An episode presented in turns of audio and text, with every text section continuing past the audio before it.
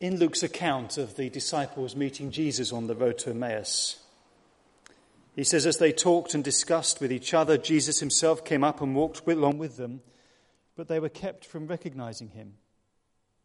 And when he was at table with them, he took bread and gave thanks and broke it and began to give it to them. Then their eyes were opened and they recognized him, and he disappeared from their sight. And they asked each other, Were not our hearts burning within us when, while he talked with us on the road and open the scriptures to us? Am I the only one who finds those elements in Luke's story of the road to Emmaus a bit unsettling and dissatisfying? For those two disciples, what happened was enough to convince them that Jesus really was alive. Jesus had risen from the dead. But it leaves me with a lot of unanswered questions. I mean, David, you feel that you can understand why they didn't recognize him because they weren't expected to see him alive. I'd have thought, actually, you know, if they'd spent time with him, surely they would have known who he was. But that's, that's my own feeling. But then, you know, suddenly he breaks bread, and, and perhaps it's the familiar words or not, but, but yeah, then they see him. And then as soon as their eyes are open, poof, he's gone. He disappears. There's a fleeting moment of recognition, and then instantaneously, he vanishes. How unsatisfactory is that? Was it really Jesus? If it was really Jesus, how come they didn't know him? Was he really there? What happened? If you've been raised, if you've been raised on a TV diet of Jonathan Creek and Derren Brown, you'll be left feeling that Jesus engineered some kind of clever trick with smokes and mirrors. There must be a rational explanation somewhere. And our problem is that in the real world, this kind of stuff just doesn't happen. If we know someone, we can recognize them, unless they've had some kind of extreme makeover. And I'm not sure that comes as part of being resurrected from the dead, but it might be. And we know that real people, flesh and blood people, aren't there one second and, and gone the next. So we might be left wondering how real, actually, was the experience of these two disciples? Did this thing really happen or not? Is Luke just spinning a good story for our benefit? Or is the account the product of the overactive imagination of a group of impressionable disciples who were anxious to find evidence to convince each other that Jesus really was alive? Are we in the realm of reality or fantasy here? Chuck Palahniuk, author of the book Fight Club, says that the unreal is more powerful than the real because it's intangible ideas, concepts, beliefs, fantasies that last. Stone crumbles, wood rots, people, well, they die. But things as fragile as a thought, a dream, a legend, they can go on and on. If you can change the way people think, the way they see themselves, the way they see the world, you can change the way people live their lives. That's the only lasting thing you can create. Well, maybe there's something intangible about the risen Jesus, though he did tell Thomas to put his finger in his hand and his hand in his side. But if he isn't real, However powerful the belief or fantasy or legend might be, for me it just doesn't cut it. I need a real basis for my faith. The resurrection needs to be real. But does Luke give me the firm foundation I'm looking for here? Of course, within Luke's worldview, the idea that Jesus might not be immediately recognizable and that he could suddenly appear and disappear at will might enhance his status in the eyes of people reading Luke in that culture. They might be led to think, wow, Jesus really is the Son of God if he could put a stunt like that.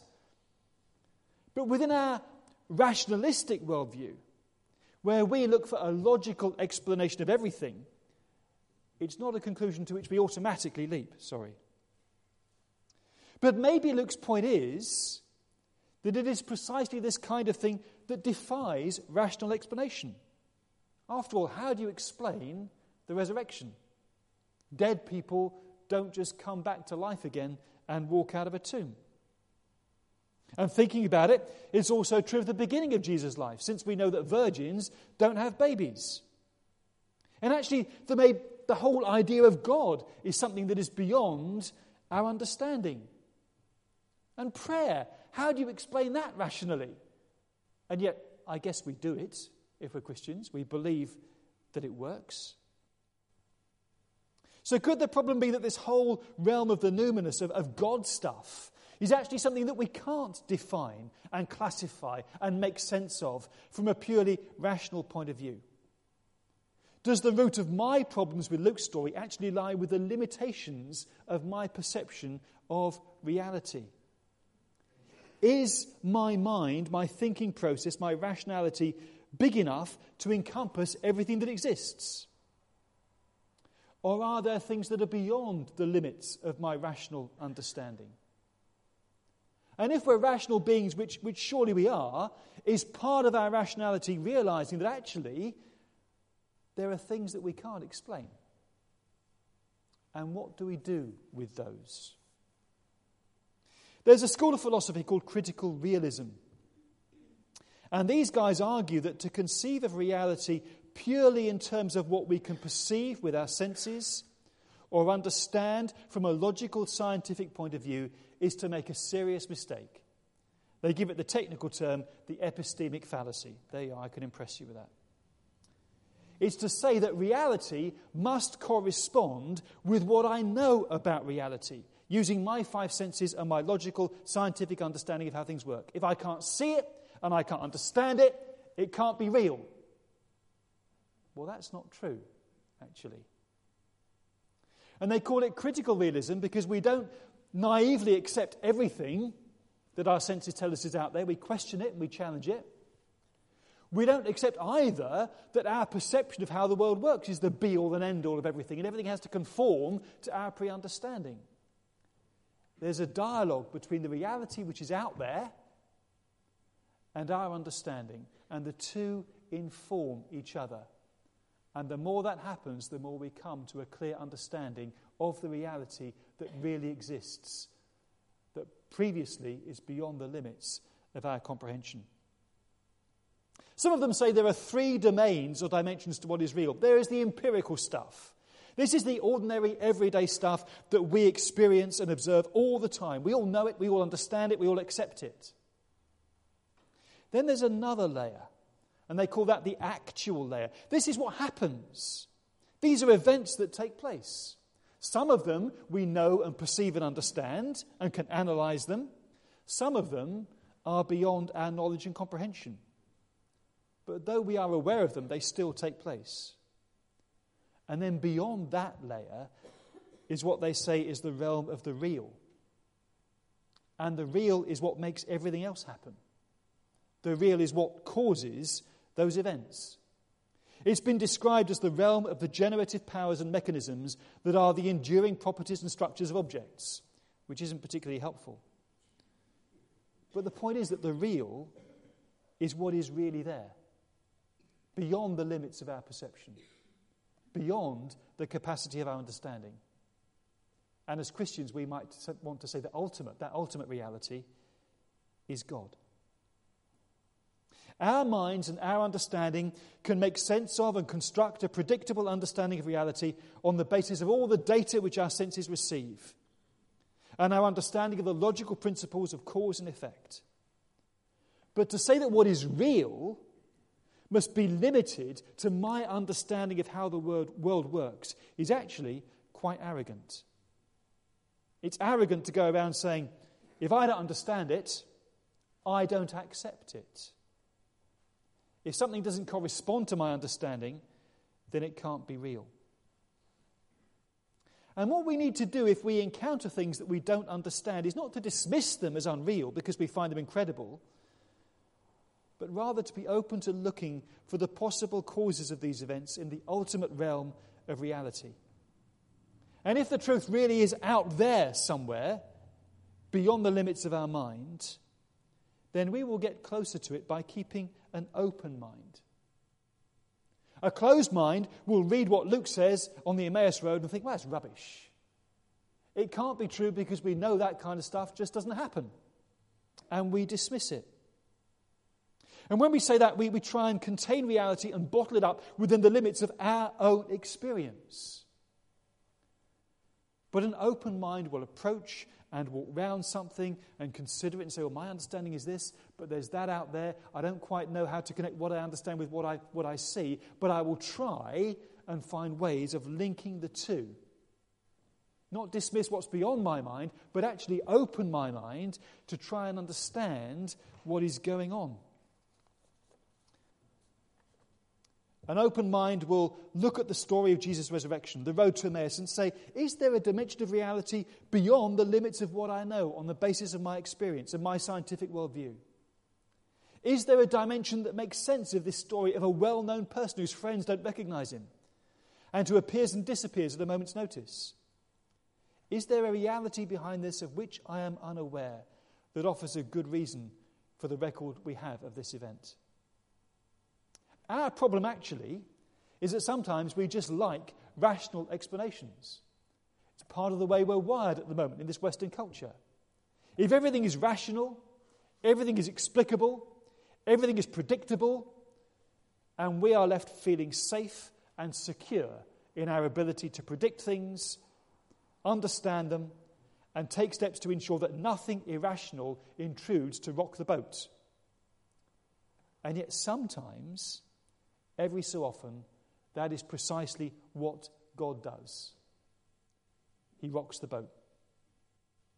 Just occasionally, the ultimate reality that is beyond our rational knowledge and understanding does something unpredictable, something we just don't understand or comprehend. And that presents us with a choice. Do we dismiss it because we don't understand it and say it can't be real because we don't understand it? Or do we give that discrepancy some space in our mental universe and reckon with the possibility that our understanding of reality actually may not be 100% complete? And it's those anomalies, those inexplicable events, those things we don't understand that point to the ultimate reality behind everything that is God.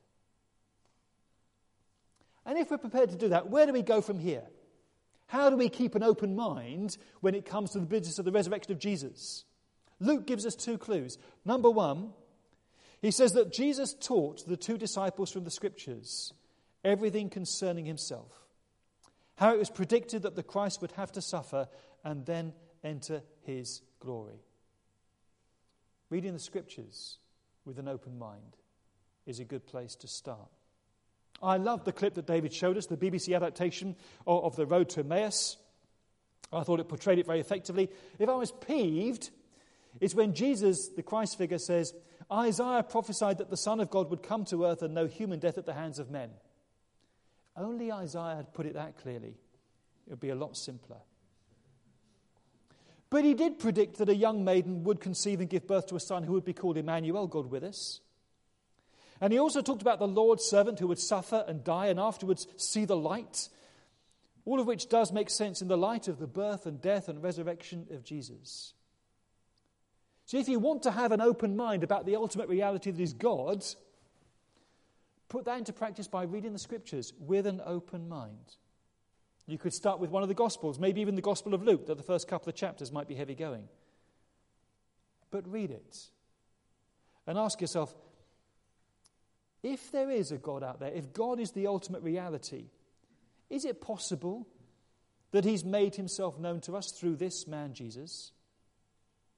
Can Jesus put me in touch with that ultimate reality that people refer to as God? Can that change my understanding and expand the limits of my mind? And if you encounter anything of Jesus in the pages of Scripture, you will know it because you will feel your heart burn within you as those two disciples did when Jesus explained the scriptures about himself to them on the road to Emmaus. Wow! The Holy Spirit has the power to say, this actually is real. It's true. An open mind is one thing, and it's a good thing. An open heart is another. The two disciples went back and told the others how Jesus had become known to them in the breaking of the bread. And for the early Christians, when they met together, they broke bread together. It was a regular feature of their gatherings. They met, they shared food, what we would call sharing communion, and they reminisced about Jesus, the things he'd done and said.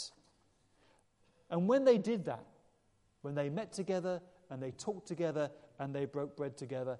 They knew the reality of the presence of the risen Lord amongst them. Now, a skeptic might be inclined to dismiss that as wishful thinking or maybe even some kind of brainwashing. Yet Jesus said, Where, where two or three people gather in my name, I will be there in the midst. Where two or three hundred gather, He's present with us here this morning.